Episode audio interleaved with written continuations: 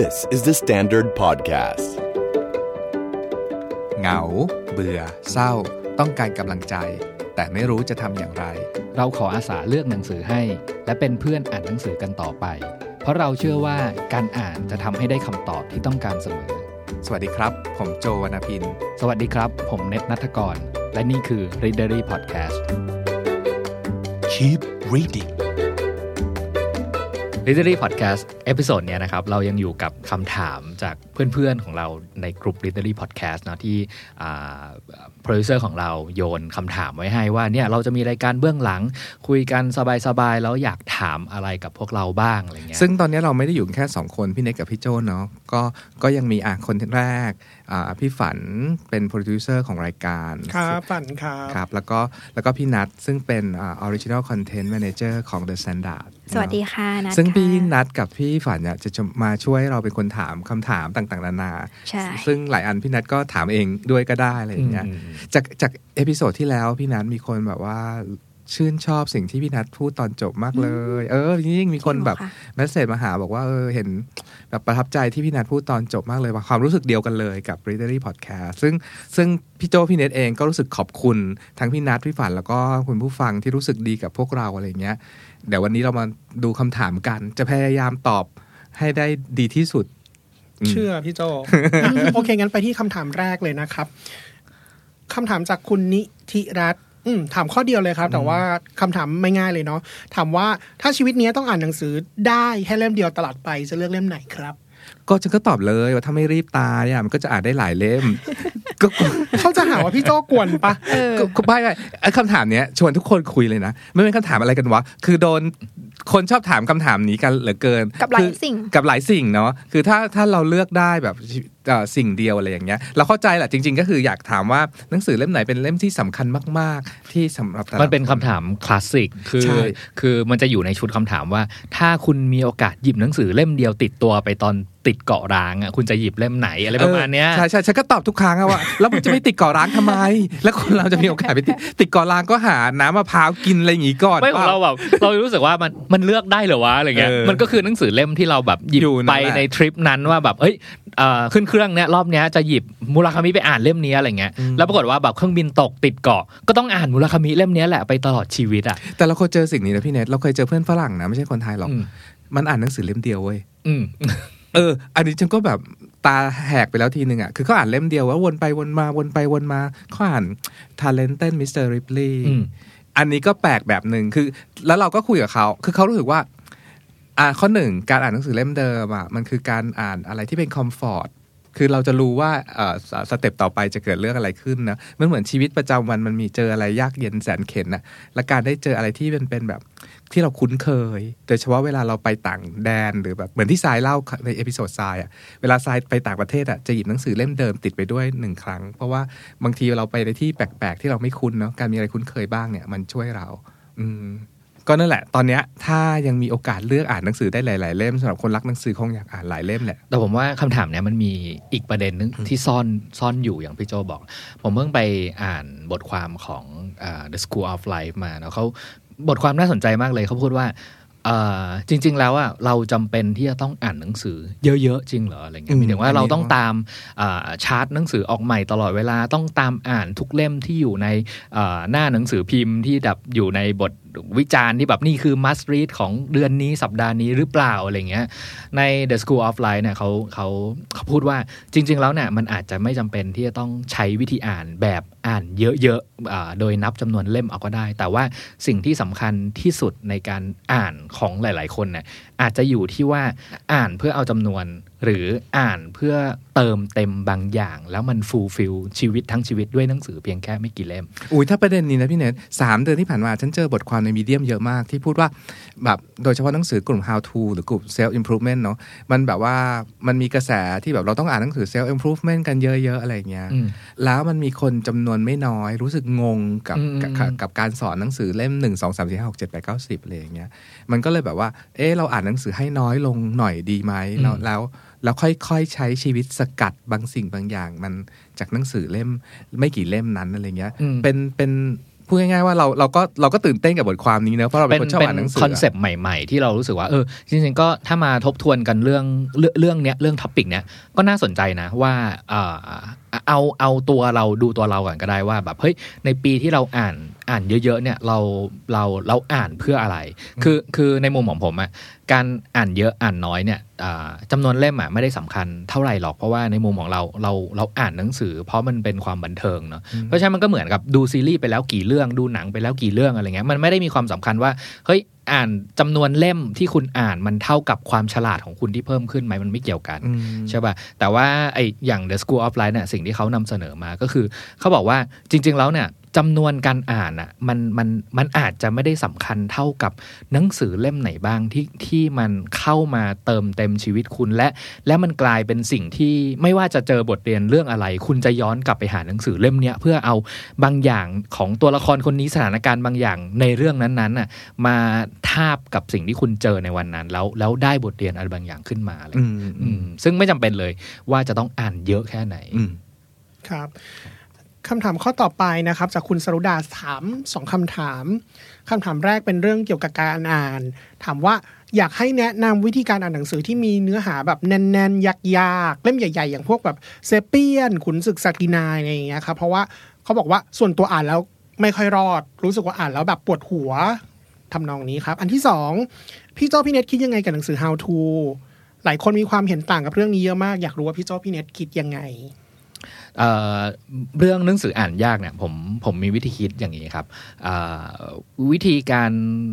อ่านหนังสือของเราเนี่ยเราอาจจะหาจุดประสงค์ของเราไว้นิดหนึ่งว่าเราจะอ่านเพื่ออะไร ผมผมอาจจะอมองมองไว้สามสามมุมกว้างๆกันละกัน มุมแรกคืออ่านเพื่อให้รู้ อ่านเพื่อให้รู้หมายถึงว่าแบบเออ มันมีเรื่องนี้ขึ้นมาหรือแบบเพื่อนพูดถึงเรื่องเนี้ยอ่านให้รู้ อ่านให้รู้คือ คือก็แค่รู้อะก็อยากรู้เรื่องนี้ก็ก็ก็เอาหนังสือเล่มที่ว่าด้วยเรื่องเนี้ยมาอ่านใช่ปะกับอันที่สองเนี่ยคืออ่านให้รู้คอนเท็กซ์แบบกว้างๆ โดยรวมมากกว่านิดนึงอะไรเงี้ยอ่าข้อสองเนี่ยผมอาจจะหมายถึงแบบอย่างหนังสือขุนศึกอะไรเงี้ยถ้าเกิดเราอยากรู้เรื่องการเมือง แต่ว่าเราไม่รู้บริบท ก่อนหน้านั้นในประวัติศาสตร์มันเกิดอะไรขึ้นมาว่าอะไรเงี้ยเราก็อาจจำเป็นที่จะต้องหาอะไรอ่านเพื่อเสริมคอนเท็กซ์บอกว่าโอเค ถ้ารู้แค่แบบสิ่งที่เกิดขึ้นณปัจจุบันเนี่ยมันก็รู้เท่าที่ ที่สิ่งที่เกิดขึ้นตอนนี้ แต่จริงๆแล้วว่าเบื้องลึกเบื้องหลังมันคืออะไรใช่ปะอาตอนที่ย้อนกลับไปอ่านเนี่ยเราก็จะมีบัตรวัตถุประสงค์อยู่ในใจนิดหนึ่งว่าโอเค อยากรู้เรื่องเนี้ยให้รู้ขึ้นในแง่มุมประวัติศาสตร์หรือแง่มุมอื่นๆที่มันมีหนังสือเล่มอื่นๆตอบมาให้ได้ด้วยใช่ปะกับมุมที่สามเนี่ย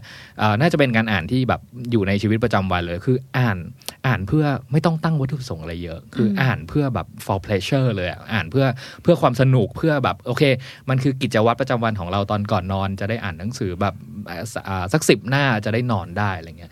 อะอันนี้ส่วนตัวนะครับ ถ้าแชร์ประสบการณ์ก็คือ ถ้าเรารู้ว่าเราอ่านเพื่ออะไรอะเราจะไม่รู้สึกเลยว่าหนังสือเล่มนั้นเป็นหนังสือที่อ่านยาก เพราะเพราะเราค่อนข้างค่อนข้างรู้วัตถุประสงค์ของเรานะว่าเราต้องการอะไร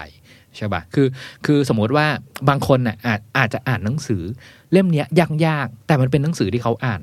for pleasure ของเขาอะมันคือความสนุกสนานของเขา เขาก็จะไม่แบบเอ้ยคำถามเนี้ยมันมันมันอาจจะไม่แบบ make sense เท่าไหร่ในมุมของเขา เพราะเขาอ่านหนังสือยาก เพราะมันเป็นสิ่งแบบบันเทิงของเขาขึ้นมาอะไรเงี้ยแต่ในของเราอะไรเงี้ยรู้สึกว่าเฮ้ยหนังสือเล่มนี้ยากมันไม่ใช่สิ่งบันเทิงของเรา มันก็แปลว่าหนังสือเล่มนี้ก็อาจจะไม่เหมาะในช่วงเวลาที่เราต้องการความบันเทิงเนาะแต่เมื่อไหร่ก็ตามที่โอเคตอนนี้ไม่ได้แล้วต้องมันมันสงสัยใครรู้มากๆเรื่องนี้มากๆอะไรเงี้ยยังไงก็ต้องอ่านเล่มนี้เพื่อตอบคำถามอันนี้ให้ได้จะได้ไปคุยกับเพื่อนรู้เรื่อง มันก็จะเป็นอีกวัตถุประสงค์หนึ่งใช่ป่ะวิธีการอ่านวิธีการทำความเข้าใจกับหนังสือเล่มนั้นก็อาจจะต่างกันเนาะบางทีบางเรื่องถ้าอ่านเพลินๆอะไรเงี้ยก็อาจจะไม่ได้ต้องการเข้าใจอะไรมากก็แค่แบบว่าแบบเออนี่นี่คือแบบมันช่วงเวลาอ่านอ่านของเราอะ ก็แค่หนังสือเล่มเนี้ยมาอยู่ในช่วงเวลานั้นพอดี เราเราอย่างนี้ฉันเปิดคลาสสอนอ่านหนังสือเลยแล้วกันหนังสือเนี่ยนะที่เรารู้สึกว่าเราอ่านยากอะ่ะ เพราะเราไม่รู้วิธีอ่านมันแต่ละเล่มนั้น จริง ๆ แล้ว หนังสือเนี่ยนะ ถ้าแบ่งเป็นหมวดใหญ่ๆอะ่ะไปทั้งหมด4หมวด หมวดที่1คือ intellectual 2 คือ emotional 3 คือ narrative และ 4 คือ beauty อะทีละอัน intellectual คือหนังสือประเภทที่อ่านแล้วเพื่อที่เราได้ได้รู้อะไรบางอย่างอืมได้รู้อะไรบางอย่างก็มีอย่าง 2 แบบ อย่างเช่น ถ้าเป็นหนังสือกลุ่ม homo deus ก็คือวิธีอ่านหนังสือแบบนี้ก็คือเราตั้งคำถามกับตัวเองก่อนว่าเราอยากรู้เรื่องในอนาคตเนาะอืมมันจะเกิดเรื่องอะไรขึ้น ถ้าเราอยากอ่านอยากอ่านหนังสือเกี่ยวกับการทำอาหารญี่ปุ่น เราก็ไปอ่านหนังสือที่เกี่ยวกับการทำอาหารอะไรเงี้ยคือเราอยากรู้อะไรบางอย่าง อ่านด้วยความอยากรู้ตลอดเวลา ใช้ความอยากรู้เป็นตัวนำในการอ่าน ใน intellectual มันก็มีอีกแบบก็คือ การการได้ความคิดในเชิงปรัชญาชีวิต สมมติว่าเราอ่านหนังสือของคาร์เรลยิปราน ที่ใครรู้สึกว่าอ่านยากอะไรเงี้ย วิธีการก็คือเราอ่านด้วยชีวิต ค่อยๆ อ่านไปทีละประโยคสองประโยค ค่อย ๆ เล่มไป หรืออ่านบทกวีบางอย่าง เราใช้วิธีอ่านแบบเพื่อสมองเพื่อความรู้ กลุ่มที่สองคือหนังสือกลุ่มที่อ่านด้วยใช้ emotional หรือใช้ความรู้สึกอะง่ายสุดก็คือหนังสือบันเทิง อย่างที่พี่เนทพูดเมื่อกี้นี้ก็คือ ก็คืออ่านเอาสนุกเลยไม่ต้องคิดอะไรเยอะอืมสมองไม่ต้องทำงานเยอะอ่านเอาสนุกไม่ต้องโน้ตใช่ ความสนุกก็มีหลายแบบ สนุกแบบเออสนุกแบบตื่นเต้นเร้าใจอย่างอ่านแบบว่าอ่าอะไรอะล่องไพรหรือว่าเพชรพระอุมาอืมหรือหนังสือกำลังภายในอะไรอย่างเงี้ย หรือถ้าเป็นแบบที่สองก็คือสนุกแบบอารมณ์แบบเศร้าก็ได้สมมติหนังสือกลุ่มแบบ พวกแบบอย่าไปไหนยามเหยียดอย่างนั้นก็คืออ่านเพื่อให้ความรู้สึกสะเทือนใจว่าของการจากพรากของความรักอ่านแล้วร้องไห้อ่านแล้วร้องไห้อ่านแล้วนึกถึงเออข้างหลังแบบความรักของตัวเองใช่อะไรเงี้ยอันนี้มันจะเป็นหนังสือกลุ่ม emotion หรือ emotional เรานึกไว้ก่อนว่าเป็นหนังสือกลุ่มประมาณนี้ เราก็ใช้ความรู้สึกนำอะนักเขียนเขาก็มีหน้าที่ในการประดิษฐ์คำหรือสร้างประกอบคำให้เรารู้สึก อันที่3ก็ก็คือหนังสือประเภทเรื่องราวสนุกสนุกแบบว่าเราก็ติดตามเรื่องราวแล้วยังไงต่อไปนะเหมือนอ่านหนังสือของแดนบราวน์ต่างๆ เช่นแบบดาวินชีโค้ดอะหน้าถัดไปมันเกิดเรื่องเลยว่าเรื่องนี้มันเกิดห้าสหายผจญภัยเด็กแบบว่าเวลาเราผจญภัยบนเกาะร้างแล้วจะยังไง คือเราอยากรู้เรื่อง กับอันที่สี่ก็คือหนังสือกลุ่มที่แบบหาความสวยงามของความเป็นวรรณกรรมที่อยู่ในนั้นนะอันนี้ก็คือ อ่านตัวอักษรแล้วให้มันทำงานแบบความสวยงามอย่างหนังสือของอาจารย์อารยา หรือบทบทกวีหลาย ๆ อย่าง ให้เรามองเห็นว่า เออมันสวยจังเลยเนาะหรือหนังสือของแอนมอนโรเรื่อง A Gift from the Sea อะไรเงี้ยมันก็แบบอ่านแล้วการเดินเล่มริมทะเล เก็บหอยมันสวยงาม ที่เรารู้สึกว่าอ่านยากอะ่ะ เพราะเราใช้วิธีการอ่านหนังสือแบบ emotional ซึ่งเราคุ้นเคยแบบอ่านเอาสนุก ไปอ่านหนังสือประเภท intellectual ซึ่งอ่านเอาความรู้ ก็คือไม่แมทชกันเออเออ ดังนั้นอะก่อนจะหยิบหนังสือเล่มใดขึ้นมาอ่านนะ ลองลองคิดก่อนว่าหนังสือเล่มเนี้ยมันเป็นหนังสือกลุ่มประมาณ 1 2 3 4 กลุ่มไหน แล้วก็ใช้วิธีการอ่านั้นๆ หนังสือกลุ่มความคิดก็ไม่ต้องรีบอ่านอ่านไปคิดตามไป หนังสือกลุ่มอะสนุกก็อ่านไปเพลินๆอะไรอย่างเงี้ยเราว่าสิ่งหนึ่งที่ทำให้คนรู้สึกว่าเฮ้ยทำไมหนังสือเล่มเนี้ยอ่านยากจังอะเพราะว่าเอ่อคนไม่ยอมทิ้งหนังสือหมายถึงว่าไม่ยอมไม่ยอมวางอะคือ คือถ้าเป็นเราอะถ้าเราไปเจอหนังสือที่รู้สึกว่าเฮ้ยอ่านไปยังไงก็ไม่รู้เรื่องอ่านไปก็รู้สึกยากอะไรเงี้ยคือยอมวางวางหนังสือไปก่อนก็ได้ คือไม่ต้องอ่านต่อก็ได้ไงไม่ได้ผิด ใช่ อันนี้ไงที่เราเราเราค่อนข้างไม่ค่อยชอบตอบคำถามว่าเอ่อแนะนำหนังสือห้าเล่มให้อ่านหน่อยอืมยังไงดีนี่คือเหตุผลเลยเพราะว่าบางทีความรู้สึกของเราตอนเนี้ยมันไม่ก็กูไม่ได้อยากรู้เรื่องอนาคตตอนนี้ทำไมกูต้องอ่านโฮโมดิอุสจากที่ทุกคนเขาอ่านกันด้วยวะอะไรเงี้ยอืมฉันกำลังรู้สึกว่าเป็นช่วงเวลาฉันอยากหาความสงบเงียบเงียบๆในใจอะไรเงี้ยอืมก็ก็ไปอ่านวอลเดนสิคุณก็จะอินกับวอลเดนแต่ถ้าใครไม่ได้อยากหาความสงบอยากหาความสนุก อยากหาความตื่นเต้นเร้าใจ ก็ไปอ่านเพชรพระอุมาซีมาอ่านวอลเดนมันก็ไม่สนุกแน่ๆการอ่านหนังสือมันมันเหมือนเป็นความสัมพันธ์ส่วนตัวมากๆเลยเหมือนกันเนาะคือ คือเอาพูดง่ายๆอะเรากับหนังสือจำเป็นที่จะต้องสร้างความสัมพันธ์กันก่อนนิดนึงอะอืมเกิดบอกว่าแบบเออคุยกันไปสักสองสามหน้าแล้วรู้สึกว่าไม่คลิกตอนนี้อะไรเงี้ยก็ก็ก็เอาวางไว้ก่อน ก็เดี๋ยวอีกสักแบบเดือนหน้าปีหน้าเดี๋ยวเราอาจจะคลิกตอนนั้นก็ได้อืมอืมแต่เราแนะนำนะจุดเนี้ยแนะนำให้ทำไอ้นี่เนาะทำแบบเขาเรียกอะไรทำหลอกอ่านหนัง reading หลอกอะเชื่อไหมว่าพอพอเราเราลืมไง พอเราย้อนกลับไปเปิดไดอารี่แล้วอะเออปี 2011 เราอ่านหนังสืออย่างนี้ เรารู้เลยว่า เฮ้ย ตอนนั้นเราอารมณ์นี้ว่ะ เรากำลังสนใจเรื่องนี้ว่ะอะไรอย่างเงี้ยย้อนกลับไปฟังตอนบูโจไปโจอืมเราก็ใช่คุยกันเรื่องการทำแบบอ่าล็อกการอืมอ่านหนังสือประจำปีว่าว่ามันจะเป็นยังไงเฮ้ยจริง ๆ ชอบคำตอบของพี่โจกับพี่เน็ตมากเลยค่ะ เพราะว่ามันเป็นสิ่งหนึ่งที่นัดคิดอยู่ในใจเรื่อยๆนัดจะมีปัญหาว่านัดอ่านเซเปียนอะแล้วพอนัดอ่านไปนานๆอะนัดจำเนื้อหาช่วงก่อนหน้านั้นไม่ได้ แล้วนัดไม่รู้แล้วนัดไม่แน่ใจว่ามันผิดไหมที่เราลืมไปแล้วว่าช่วงต้นมันคืออะไร คือถ้านัดถามพี่ตอนเนี้ย พี่ก็ตอบอะไรไม่สักอย่างของเซเปียนไม่ได้เหมือนเออกันเออใช่ไหมใช่ไหมเออเออเออก็เลยแบบคือยังไงคือวะคือจริงๆแล้วเนี่ยหนังสืออะบางทีอะมันนิดการอ่านหลายรอบเหมือนกันนะถ้าถ้าเราสนใจประเด็นนั้นจริง ๆ หรือหนังสือที่เราอ่านไปแล้วแล้วเราเราลืมเราจำอะไรไม่ได้กับมันเลยอะไรเงี้ยก็แสดงว่าเอ่อสารบางอย่างที่อยู่ในหนังสืออะมันมันไม่ยังไม่ได้ทำงานกับสิ่งที่เราต้องการตอนนี้ก็ได้นะอืมเอ่อแต่แต่อยู่มาวันหนึ่งอะวันที่เราเจอ เจอคำถาม เจอบริบทอะไรบางอย่าง แล้วเกิดในหัวเนี่ยไปนึกถึงแบบเฮ้ยบทหนึ่งในหนังสือว่ามันมีโอกาสที่มันจะลอยอยู่ดีมันก็ลอยมานะครับแล้วอืมแล้วก็แบบอ้าว ตรงนี้ไงจำได้ละว่าที่เราอ่านในเซเปียนมันมีประเด็นเท่าเนี้ยแล้วค่อยย้อนกลับไปอ่านก็ได้อ๋อเออคือจริงสำหรับค่ะคนความจำสั้นไม่อเอาย่างอย่างเรานะอย่างอืมอย่างพี่เลยอะไรเงี้ยพี่จับอ่ายอมรับเลยว่าตัวเองความจำไม่ได้เยอะใช่ไหมก็ก็สิ่งที่จะจำได้มันเป็นแค่มวลมวลๆว่าเออเล่มเนี้ยมันพูดถึงแบบประมาณนี้นะอะไรเงี้ยแต่ให้จำ exactly ว่ามันพูดถึงอะไรบ้างอะไรเงี้ย ถ้านัดถามตอนเนี้ยตอบไม่ได้แล้วแต่ฉันบอกรู้เลสึยกสนะบายใจมากขึ้นฉันบอกเลยว่า การจำไม่ได้หรือความจำสั้นเป็นพระพรไม่ใช่คำสาปนะทุกคน เราควรจะลืมลืมอะไรไปบ้างอืมอืมแต่ว่าแต่ว่าวันที่เราต้องการอะไรบางอย่าง แล้วเราจะพอเราเดาได้ว่ามันอยู่ในเซเปียนนี่แหละกลับกลับไปอ่านซ้ำอีกรอบสี่ตรงจุดนี้อะไรอย่างเงี้ยแต่ว่าอันนี้อันนี้ตอบแทนสำหรับคนที่ที่อ่านหนังสืออย่างเป็นระบบแล้วกันคนคนที่ชอบเอ่อจะมีหลาย ๆ คนที่อ่านหนังสือแล้วแบบเขาชอบ short note ไปด้วยนั่นนี่ไปด้วยอะไรเงี้ยคือหลาย ๆ คนอาจจะบอกว่าวิธีการ short note อะไรเงี้ยมันมันมันฝังฝังความจำหรือสารอะไรบางอย่างในหนังสือได้ดีกว่าอะไรเงี้ยซึ่งซึ่งเราก็เชื่อนะว่าว่ามันอาจจะทำงานได้ดีได้ดีกว่า หรือในวันที่เราแบบว่า เอ้ยนึกขึ้นได้อะแล้วมันอยู่ตรงไหนนะอะไรเงี้ยการที่มีแบบโน้ตเก็บไว้สำหรับคนที่อ่านไปโน้ตไป มันก็มีประโยชน์สำหรับเขาเหมือนกันหนังสือกลุ่ม intellectual ต่างๆอะแนะนำให้ถึงขั้นเขียนลงไปข้างๆ ตรงหนังสือเลยเนาะอืมทั้งดอกจันทั้งจะทำสีทำอะไรเงี้ยอืมเชื่อเถอะมีประโยชน์มากๆอืม ค่ะ ขอถามอีกนิดนึงได้ไหมคะ คือจริง ๆ นัดเป็นคนที่อ่านหนังสือเยอะนะอืมแต่ประเด็นคือ แล้วนัดก็อยากเขียนเก็บไว้ด้วย แต่นัดไม่รู้ว่านัดจะเขียนอะไร ถึงหนังสือเล่มนั้นอะอืมเข้าใจไหมคะคือมันมีเรื่องที่อยากเขียน มันมีคอนเทนต์ที่ดีแล้วเรารู้สึกว่ามันฟุ้งๆอยู่ แต่ว่าถ้าเราจะเอามันออกมาเล่า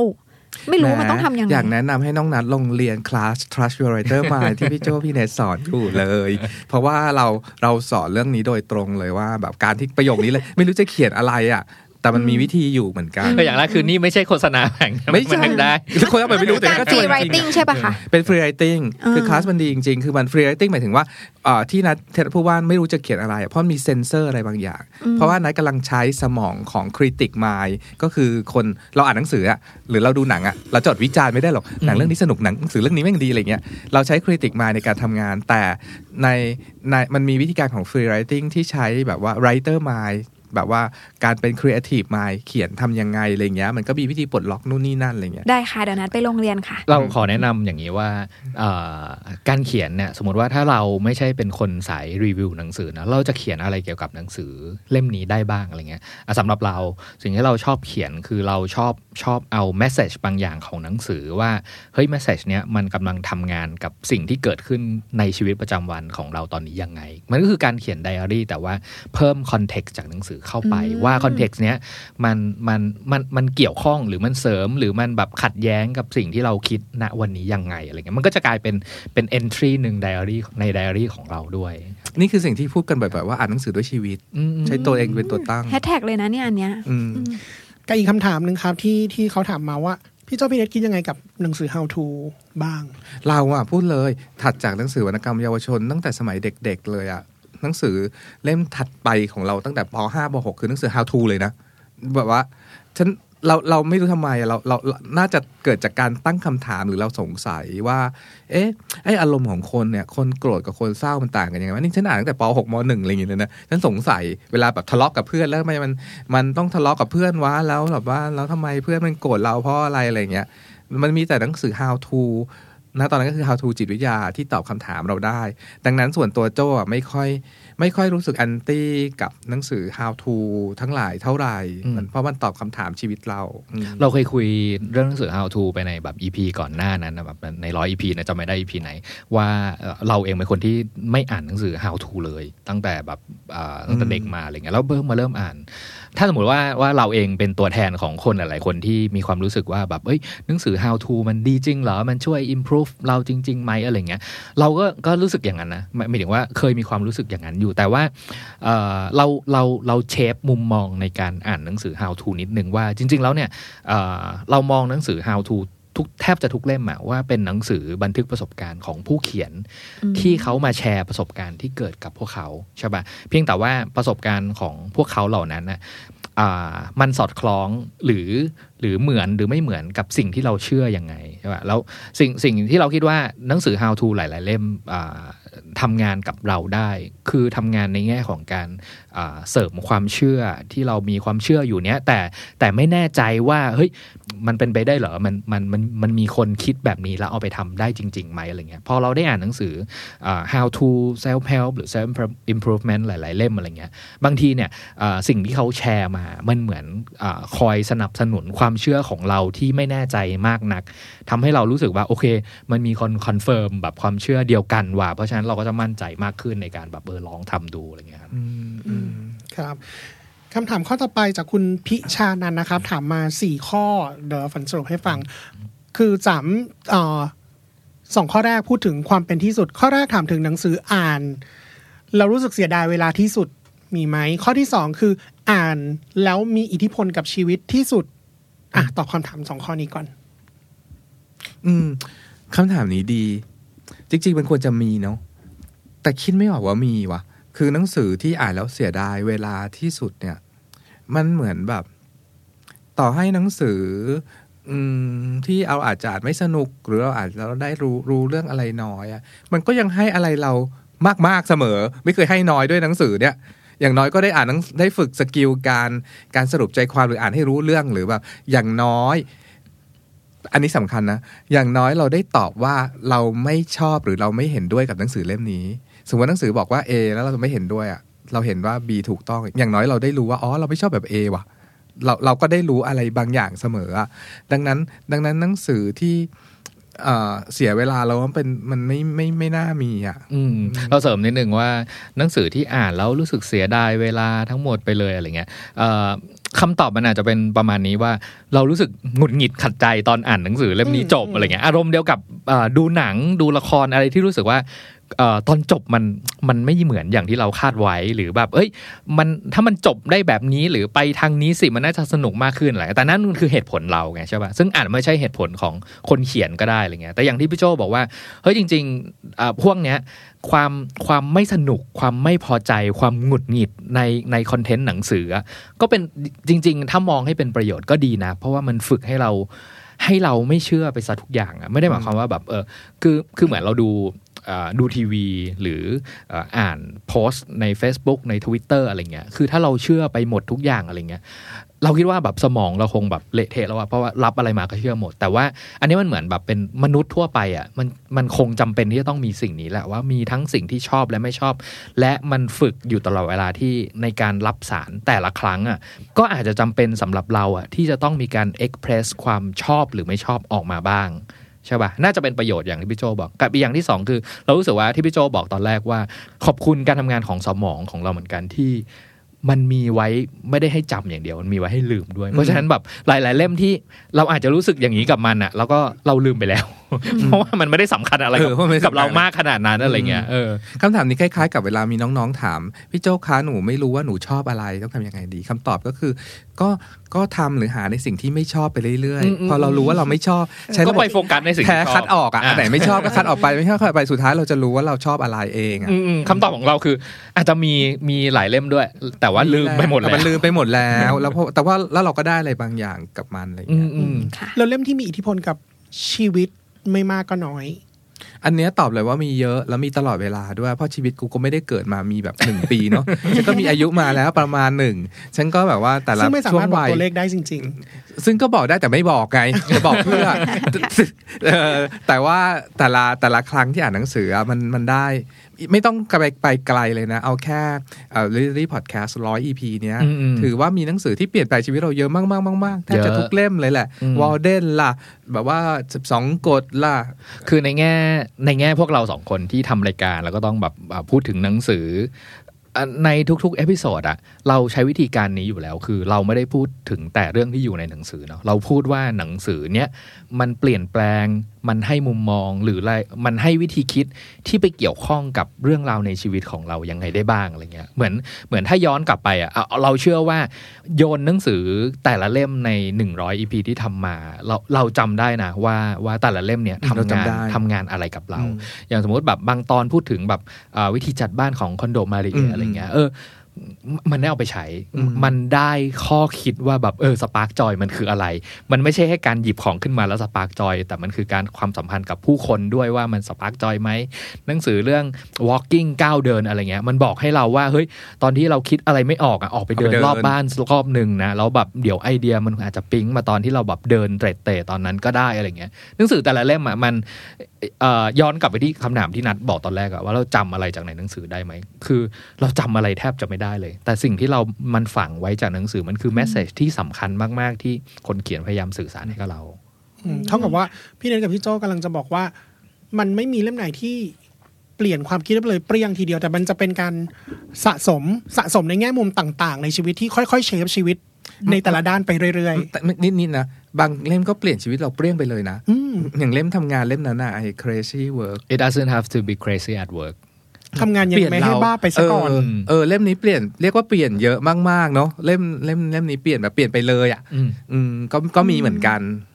ค่ะอีกสามอีกสองคำถามจากคนเดิมครับอยากมีงานจัด meetชมรมหนังสือไหมคะอืมอยากมีทำไงกันดี จริง ๆ ในฐานะโปรดิวเซอร์ก็ก็อยากชวนคนฟัง Readery Podcast มา มาเจอกันเหมือนกันเนาะหรือหรือจัดแล้วชวนเราไปก็ได้นะก็ง่ายเออเออใครจัดดีเดี๋ยวเราไปก็ง่ายดีชวนเราไปด้วยอะไรแต่ว่าเงี้ยเอาจริง ๆ แล้วแล้วเท่าที่คุยกับทีมเดอะ t ซนดาแล้วก็ทีม r ิเ t อรี่อะคิดว่าคงคงอีกไม่นานหรอกมันคงต้องมีการเจอกันแหละใช่ถ้าแบบอยากเจอพี่ก็คืออาจจะใส่เฟซชิลมาเจอกันก็แต่ก็ต้องเจออะเนาะใช่อืมคุยกันผ่านพลาสติกใสๆอันนั้นได้ครับ คำถามต่อไปของคุณเติมศักดิ์ครับ ถามมาสี่ข้อเหมือนกันคำถามแรกเดี๋ยวไปทีละข้อละกันนะครับคำถามแรกถามว่าเอ่อพี่เจ้าพี่เน็ตมีวิธีจดบันทึกของข้อมูลหนังสือเนี่ย ยังไงบ้างสำหรับการมารีวิว เพราะว่าบางทีการติดโพสต์อิดอะไรอย่างเงี้ยสำหรับสำหรับคุณเติมศักดิ์เขาก็กลัวหลุดกลัวอะไรอย่างเงี้ยมีการแบบจดบันทึกเนื้อหายังไงบ้าง อืม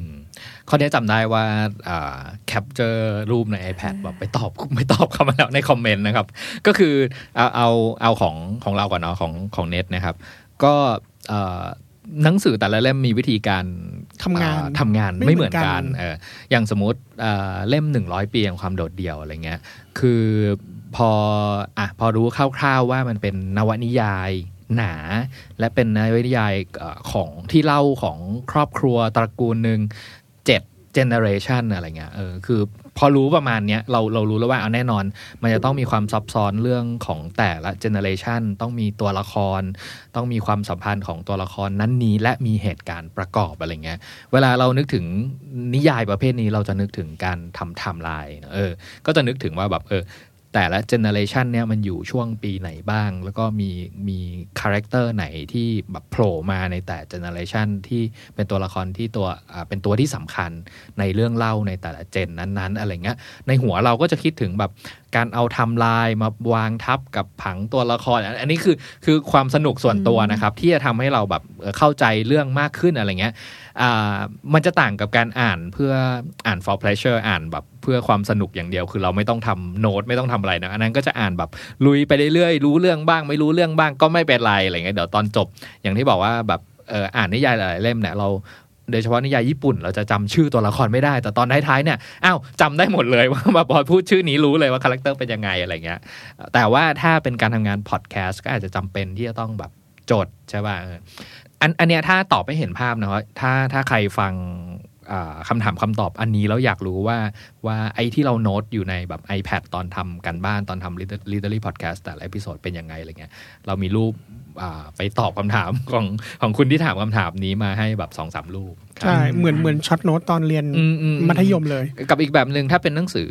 non fiction อะไรเงี้ยส่วนใหญ่เราเราจะดู สารบัญก่อน เราเราพยายามทำความเข้าใจวิธีการ frame เรื่องเล่าของเขาว่าเขาต้องการ frame เรื่องตั้งแต่บทแรกจนถึงบทสุดท้ายมีอะไรบ้าง มันจะช่วยให้เราเข้าใจเนื้อหาได้ง่ายขึ้น สมมุติว่าอ่านสารบัญ จริง ๆ มันเป็นชื่อหนังสือ how to ของของญี่ปุ่นอันหนึ่งนะว่าเริ่มต้นอ่านหนังสือเนี่ยให้เริ่มต้นอ่านที่สารบัญก่อน เพราะคุณจะเข้าใจโครงสร้างคร่าวๆที่คนเขียนนะเขาต้องการนำเสนอให้เรา มันเหมือนสรุปความคิดไว้ให้แล้ว ยังไม่จำเป็นที่จะต้องเข้าใจทั้งหมดก็ได้ แต่ว่าคุณจะเรียงลำดับวิธีการเล่า 1 2 3 ตั้งแต่ต้นจนจบเพื่อเพื่อส่งสารอะไรบางอย่างที่สำคัญผ่านวิธีการเล่าเรื่องแบบนี้อะไรเงี้ยถ้าเป็นประเภทเนี้ยเราก็จะทำ โครงสร้างใหญ่ๆ เหมือนสารบัญหนังสือเลย แล้วค่อยๆ เติมแมสเซจที่สำคัญตอนที่ได้อ่านเข้าไปแล้ว แล้วสุดท้ายแล้วเนี่ยกลับมาประกอบร่างให้กลายเป็นสิ่งที่เรากำลังจะนำเสนอเล่าใหม่ผ่านรายการพอดแคสต์อีกทีพี่โจเนี่ยนอกจากเอ่อเป็นเจ้าของร้านหนังสือ เป็นคนชอบอ่านหนังสือแล้ว ยังเป็นครูสอนเขียนวิชาเจอร์นลด้วยไงอืมดังนั้นหนึ่งในสิ่งที่ฉันทำเสมอคือฉันจดทุกสิ่งอืม คือแบบจะจดทุกสิ่งอะก็จดทุกสิ่งตลอดเวลา กับสองคือพี่โจยังเป็นคนเขียนบทด้วยเนาะดังนั้นให้นึกภาพว่าใครเคยดูหนังฆาตกรรม แล้วเห็นเข้าไปในห้องฆาตกรแล้วมันมีอีอีอีสายใยไอ้ภาพแล้วก็โยกโยกโยกโยกอะอืมอันนั้นอะฉันทำกับหนังสือบางประเภทอ่าหนังสือเนี่ยอย่างที่พูดไปตอนต้นว่ามี 4 ประเภท หนังสือที่เราทำผังแบบนั้นน่ะก็คือหนังสือกลุ่มที่เรียกว่า narrative หรือหนังสือเล่าเรื่อง หนังสือเนี่ยโดยเฉพาะถ้าใครอ่าน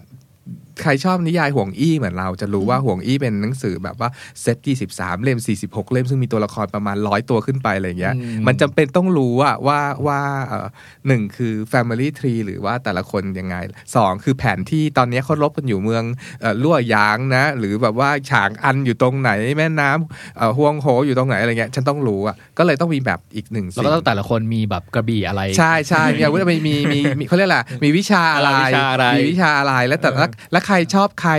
เอชอบบีบีชอบซีซีชอบดีแล้วดีชอบเออะไรเงี้ยอืมคือคือคือผังเนี่ยเป็นสิ่งสิ่งสนุกไม่ใช่เรียกว่าจำเป็นแล้วกันอืมอืมเออดังนั้นถ้าหนังหนังหนังสือกลุ่ม narrative อะทำแบบเนี้ยจะทำให้เราเข้าใจขึ้น แต่ถ้าเป็นหนังสือกลุ่ม intellectual หรือหนังสือ non fiction อย่างที่พี่เนตว่า เราว่าสารบัญสำคัญมาก ๆ อืมอืมเรียก ได้ว่าท่องสารบัญกันเลยพี่น้องมึงท่องกันให้ได้ก่อนแหละแล้วรู้ตัวเสมอว่าสมมติเราอ่านอยู่ที่หน้า 75 หน้าเนี้ยมันอยู่ในบทไหนของสารบัญจะช่วยมากเลยอะว่าแบบมันจะเข้าใจภาพรวมแล้วค่อยๆ แงะไปอะจริงๆตอนทำ Readerly Podcast แต่ละตอน ถ้าเป็นหนังสือ non fiction เนี่ยมันเหมือนเรากำลังทำแบบ reverse engineer อ่าขั้นตอนในการทำทำหนังสือเล่มนั้นอีกทีหนึ่งตอนที่เราคุยกันเรื่อง talking to stranger เนาะของ Malcolm Gladwell อืมอะไรเงี้ยแล้วเอ่อเราได้ไปดู master class ของ Malcolm Gladwell ด้วยว่าวิธีการตั้งแต่ศูนย์จนกระทั่งแบบจบหนังสือเล่มเนี้ยเขามีวิธีการคิดอะไรบ้างอะไรเงี้ยการการไปรู้วิธีการทำงานของนักเขียนเนี่ยมันช่วยให้ให้เราเข้าใจและเอามาใช้ในการอ่านได้ดีดีอย่างมากเลยครับ อันนี้ขอแนะนำว่า ถ้าถ้าใครอยากอ่านหนังสือแบบแบบเข้าใจเข้าใจว่าว่านักเขียนเขาต้องการสื่ออะไรอะไรเงี้ยลองไปศึกษา process วิธีการทำงานของเขาอะว่าโอเค นักเขียนคนนี้มีวิธีการทำงานแบบนี้เนาะ อีกคนนึงเขาเล่าเรื่องแบบนี้ อีกคนนึงเล่าเรื่องแบบนี้นะอะไรเงี้ยเราแล้วเราอะจะเข้าใจว่าเข้าใจเลยว่าทำไมถึงต้องมีประโยคหรือเรื่องเล่าเนี้ยอยู่ในบทที่หนึ่งอะไรเงี้ยเพราะว่าเขาจะสุดท้ายเขาจะไปคลี่คลายเอาตอนแบบบทสุดท้ายให้เราเอาเคที่ปูปูไว้ที่บทที่หนึ่งแบบเนี้ยอ๋อ เพราะว่ามันเมสเซจที่สำคัญแบบเนี้ยมันต้องเล่าด้วยเรื่องเหตุการณ์นี้นี่เองอะไรเงี้ยครับ แต่นึกออกเลยตอนทำมาข้อม Gladwell Talking to Stranger ถ้าไม่รู้สิ่งนี้นะอืมงงชิบหายอะพูดตรงๆอะคืออย่างนี้เขามีเรื่องเหลืองเรื่องเล่าเรื่อง A sorry A อืมเรื่องสั้นๆหนึ่งเรื่อง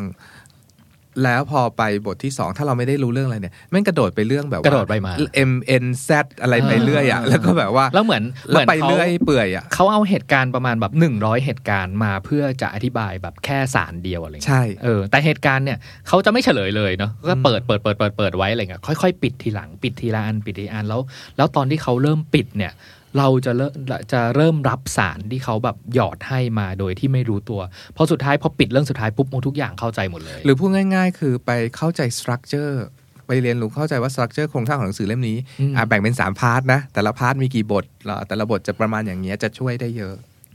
เสริมอีกนิดนึงคือ การการไปเข้าใจกระบวนการเขียนเรื่องอย่างที่พี่โจทำคลาสของพล็อตอะไรเงี้ย ช่วยมาก ๆ ในการแบบอ่านหนังสือนะครับ เพราะว่าอะถ้าถ้าเราพอรู้เนาะว่าว่านักเขียนสาย fiction เนี่ยเขามีวิธีการเล่าเรื่องผ่านอ่าพล็อตกี่รูปแบบ แล้วในนั้นมันมีแบบเทคนิคอะไรบ้างอะไรเงี้ยคือบางทีอะอย่างที่บอกว่าเราเราเราก็จำไม่ได้หรอกว่าสิ่งนี้มันคืออะไร แต่แต่เราจะเริ่มเข้าใจว่าอ๋อทำไมใช้วิธีการแบบนี้ต้องการอะไรอย่างเงี้ยครับหรืออะสารบัญสำคัญอีกอันที่สำคัญมากๆคือหน้าแรกอืมหรือ paragraph แรกอะ คืออ่านให้ละเอียดอ่านช้าลงมากๆแล้วอ่านให้ละเอียดละเอียดหน่อย ส่วนใหญ่นักเขียนจะบอกใบ้ต่างๆนานาอยู่ในหน้าแรกค่อนข้างเยอะอืมอืมอุ๊ยความรู้ใหม่อ่าข้อต่อมาค่ะ ชอบอ่านหนังสือมือเดียว หรือสองมือครับ เฮ้ยคำถามแปลกมากเลยอะอ่านโดยที่ก็ไม่รู้มาก่อนว่าถามว่าอะไรพิเศษมาก เคยสังเกตตัวเองกันไหมพี่โจพี่เน็ตเราเราต้องพี่เอาพี่จริงตอนตอนนี้พี่หเน็ยิตบหนังสือลองจัดต้องหยิบหนังสือมาสังแล้วว่าเกตทำยังไงนะอะไรอย่างเขาเงี้ยเขาเอ่อคำว่าคือคือเรา อย่างที่บอกไปเราอ่านแล้วเราจดทุกสิ่งเนาะดังนั้นเราอ่านค่อนข้างเอียงไปทางอ่านมือเดียวนะแล้วเรามีปากกาอีกมือหนึ่งอะอืมค่ะเราจำเป็นต้องมีปากกาอีกมือหนึ่งปากกาเนี่ยสำหรับเราไม่ได้เป็นแค่เป็นแค่เอาไว้จดเนาะมันเอาไว้ไล่สายตาด้วย อันนี้แนะนำมากๆเลยสำหรับคนที่ถามคำถามนี้บ่อยว่าอยากอ่านหนังสือให้เร็วทำยังไงอะไรเงี้ย คือใช้แทนที่เราจะใช้สายตาเราเปล่าๆ แล้วไล่สายตาไปนะ มันมันบางทีมันก็จะเบอร์เบอร์หรืองงๆหน่อยนะใช้มือหรือใช้ปากกาเนี่ย หรือ หรือแบบไอ้ปากกาที่ยังไม่ต้องแบบเหมือนไม่ต้องกดออกมา หรือว่าใช้ด้านดังลบอะแล้วก็แบบเรามือไล่ไล่หรือไล่จากข้างบนลงล่างทีละพารากราฟจะทำให้หนังสือเร็วขึ้นมากเลย อันนี้เราเราแชร์แบบ แบบคนแก่ๆหน่อยแล้วกันคือสมัยเด็ก ๆ ตอนเรียนแบบชั้นประถมอะไรเงี้ย มันจะมีวิชาหนึ่งที่ต้องทำท่าอ่านหนังสือใช่ใช่เหรอเจอเรามีวิชาด็กสมัยนี้นี้เหรยัองมีนะเออแล้วแล้วท่าอ่านหนังสือเนาะว่ามือซ้ายเนี่ยก็ต้องแบบประคองตรงหนังสือแล้วก็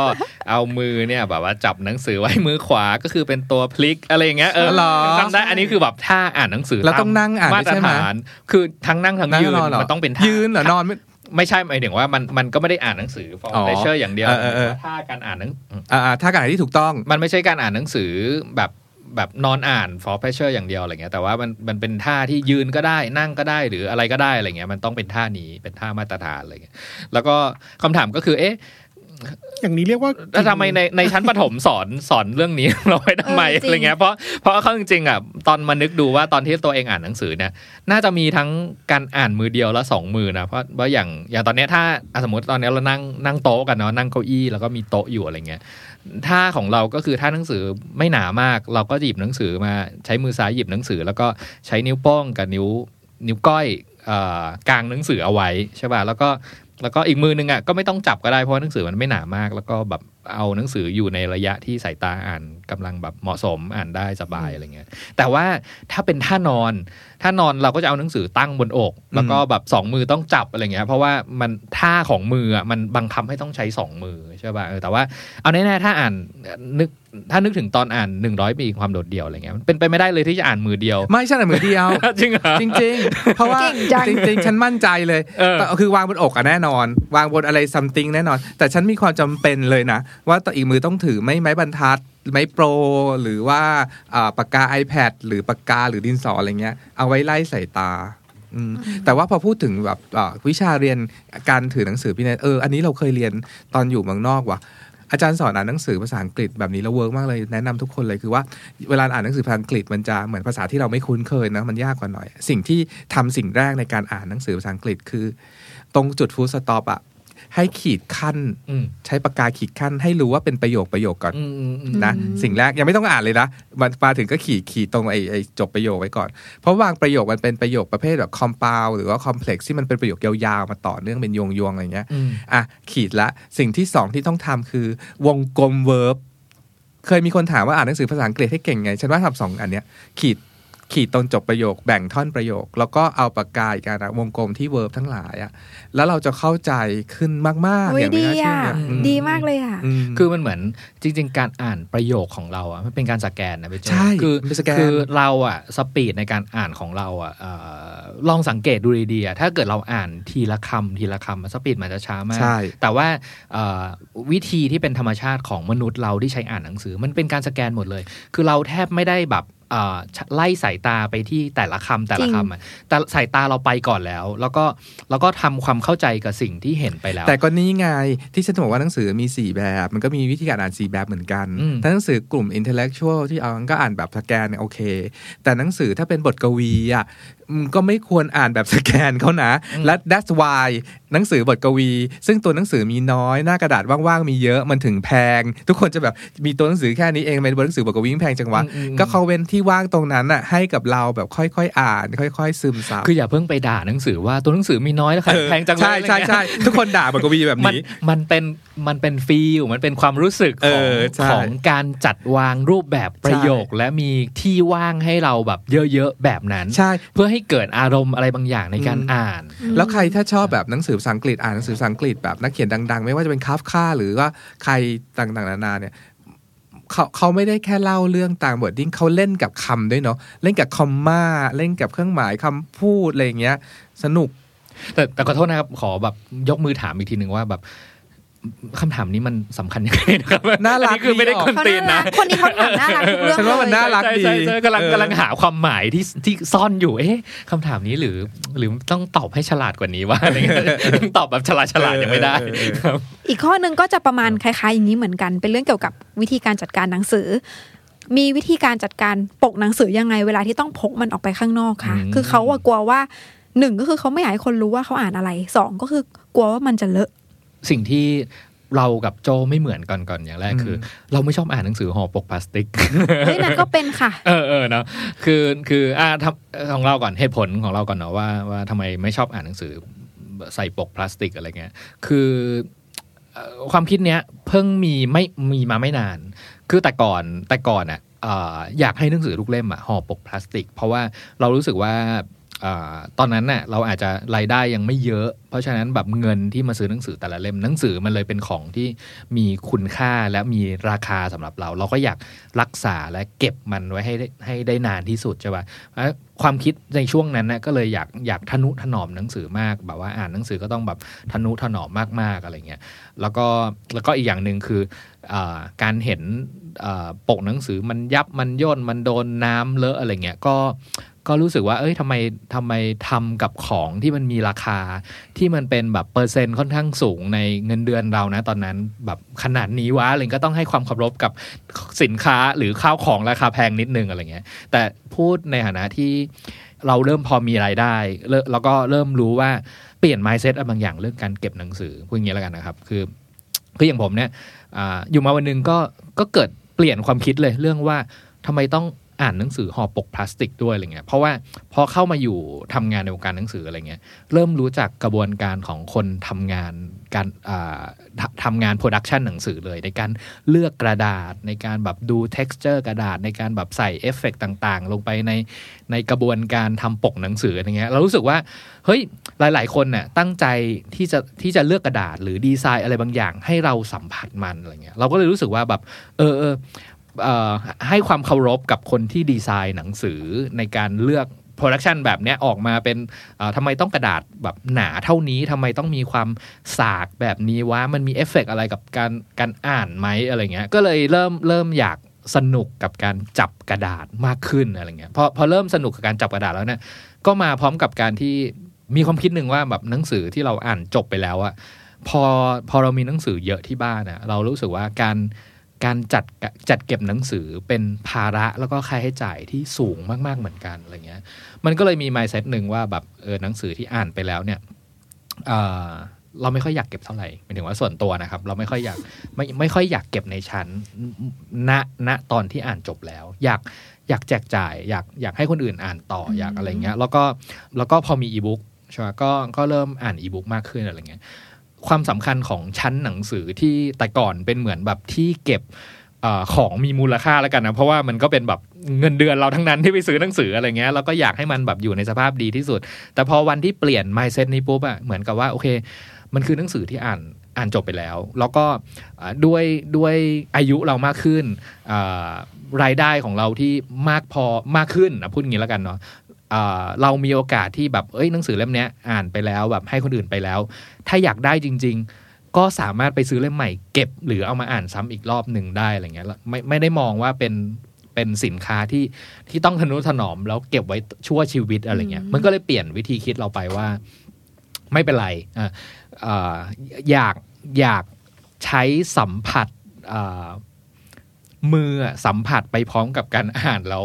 ทำอะไรก็ตามที่อยากทำกับหนังสือเล่มนั้นตอนอ่านอะอืมตามใจอะไรเงี้ย ก็เลยก็เลยเปลี่ยนแนวความคิดว่าแบบกลายเป็นคน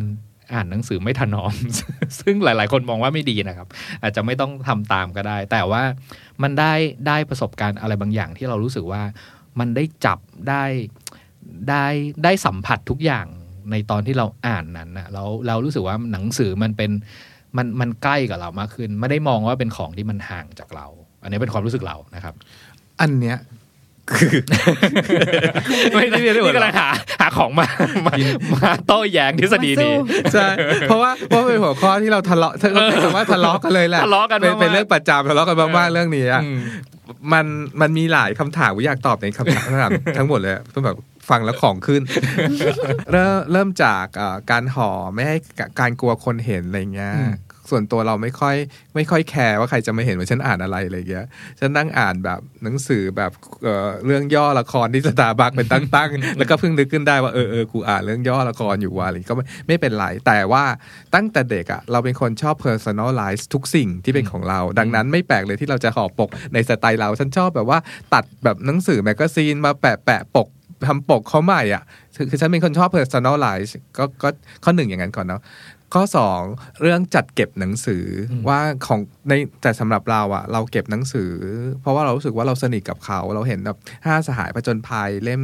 เล่มแรกที่เราอ่านอยู่อยู่ตรงนั้นเราต้องการเห็นสิ่งนี้อยู่ตลอดเวลาอีเวนต์ตอนอยู่เมืองนอกฉันขนหนังสือแบบว่าร้อยสองร้อยสามร้อยเล่มใส่เรือไป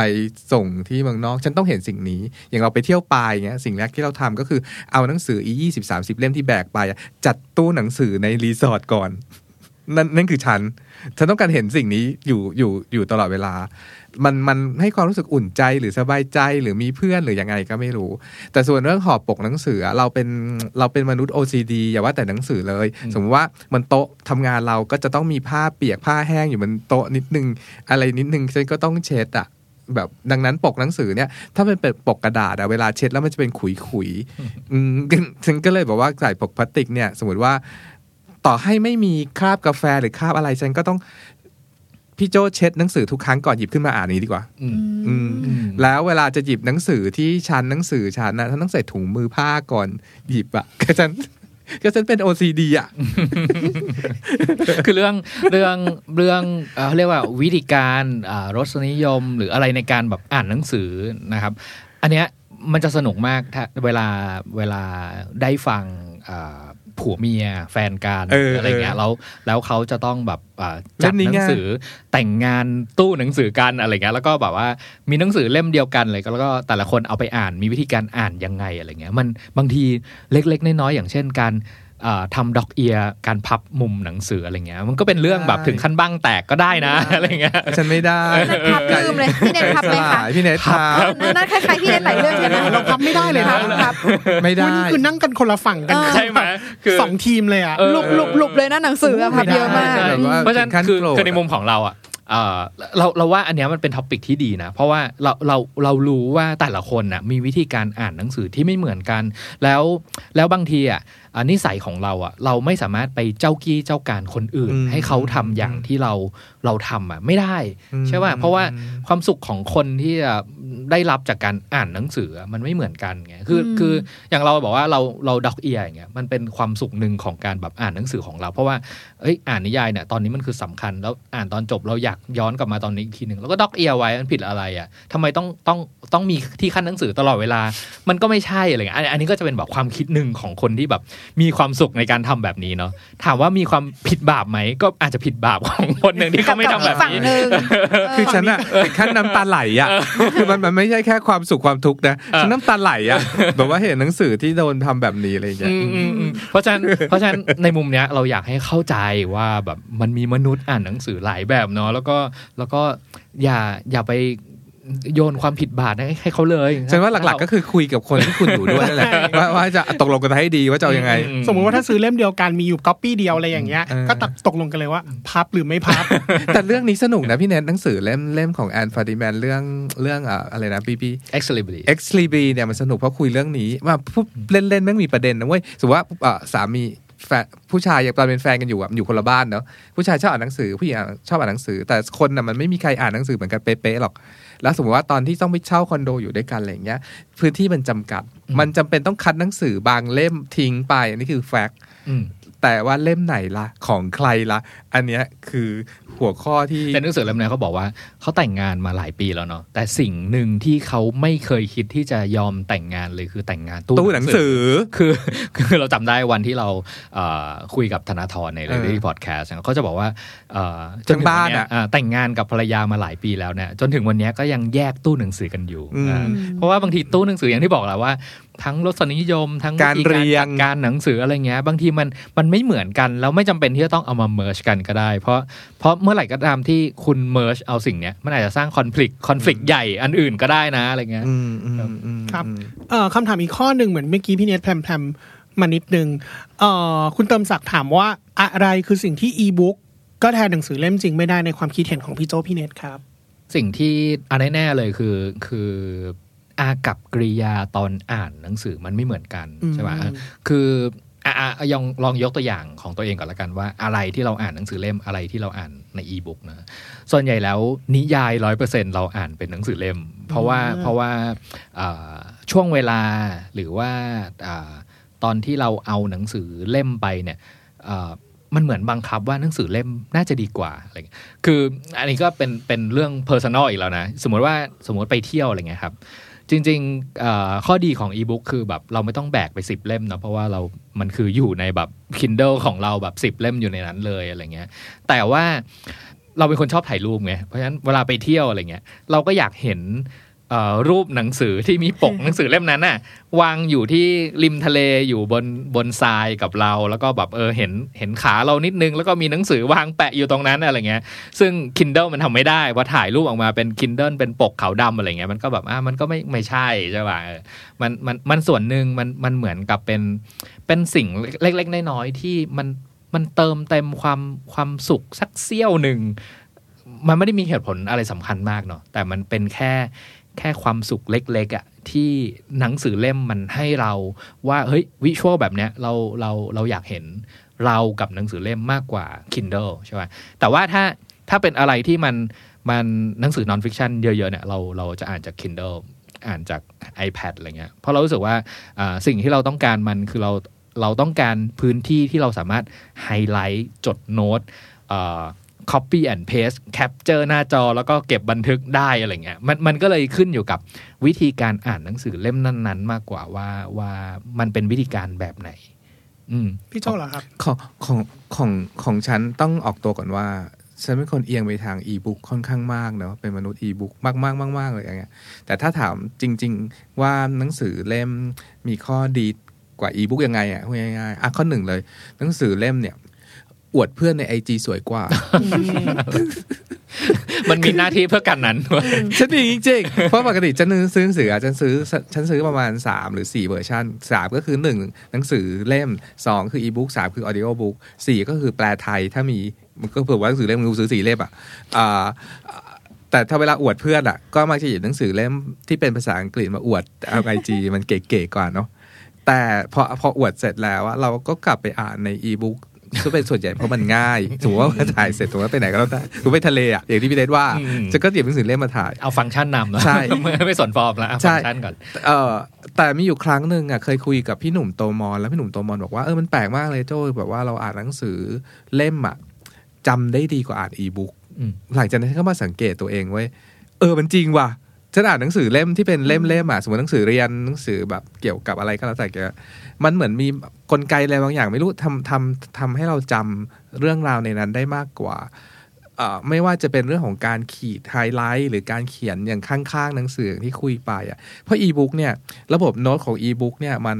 มันต้องเขียนแบบเป็นระเบียบอะนึกออกปะสมมติพิมพ์โน้ตก็ต้องพิมพ์แบบเป็นเส้นเส้นเส้นอย่างเงี้ย แต่ถ้าเขียนในหนังสือเราเขียนมุมทแยง หรือจะวาดรูปดอกไม้บ้าๆบอๆวาดรูปปลารูปหมาอะไรลงไปในนั้นได้หมดอะแต่อีบุ๊กตรงเนี้ยยังทำไม่ได้ แต่อีบุ๊กก็มีข้อดีก็คือมันมีแอปหนึ่งที่ที่อยากแนะนำแหละเราไม่ได้สปอนเซอร์นะชื่อ Readwise Readwise เนี่ยเป็นเป็นแอปที่ที่จะรวบรวมไฮไลท์ที่เราไฮไลท์ไว้ในไว้ใน Kindle น่ะแล้วมันก็แบบเหมือน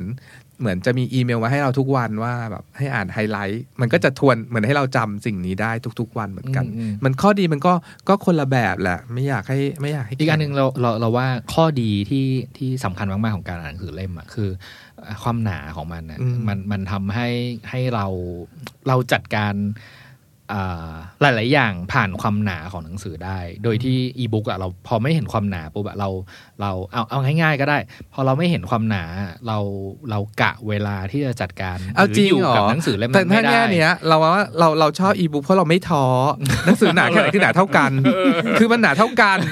ไม่รู้สึกว่าหนา เออไม่ถือว่าหนาใช่ไหมเออแล้วแล้วแปลกมากเลยนะอีบุ๊กเนี่ยถ้าถ้าเล่มไหนเลือกได้อะเราจะเลือกแบบ scroll down อืมคือหรือเพราะเราคุ้นกับการอ่านมือถือหรือไถอ่าน feed อ่าเฟซบุ๊กเราไม่รู้ไม่ว่อ่านจะซ้ายขวาไม่อ่านซ้ายขวาแล้วใช่ไหมเออขี้เกียจ scroll พลิกไปซ้ายขวาเรื่อยๆเออครับจะ scroll ไปเรื่อยๆอืมอืมโอ้ยเรื่องนี้น่าดีเบตกันเนอะสนุกดีเรื่องวิธีการสนุกดีนะคะครับ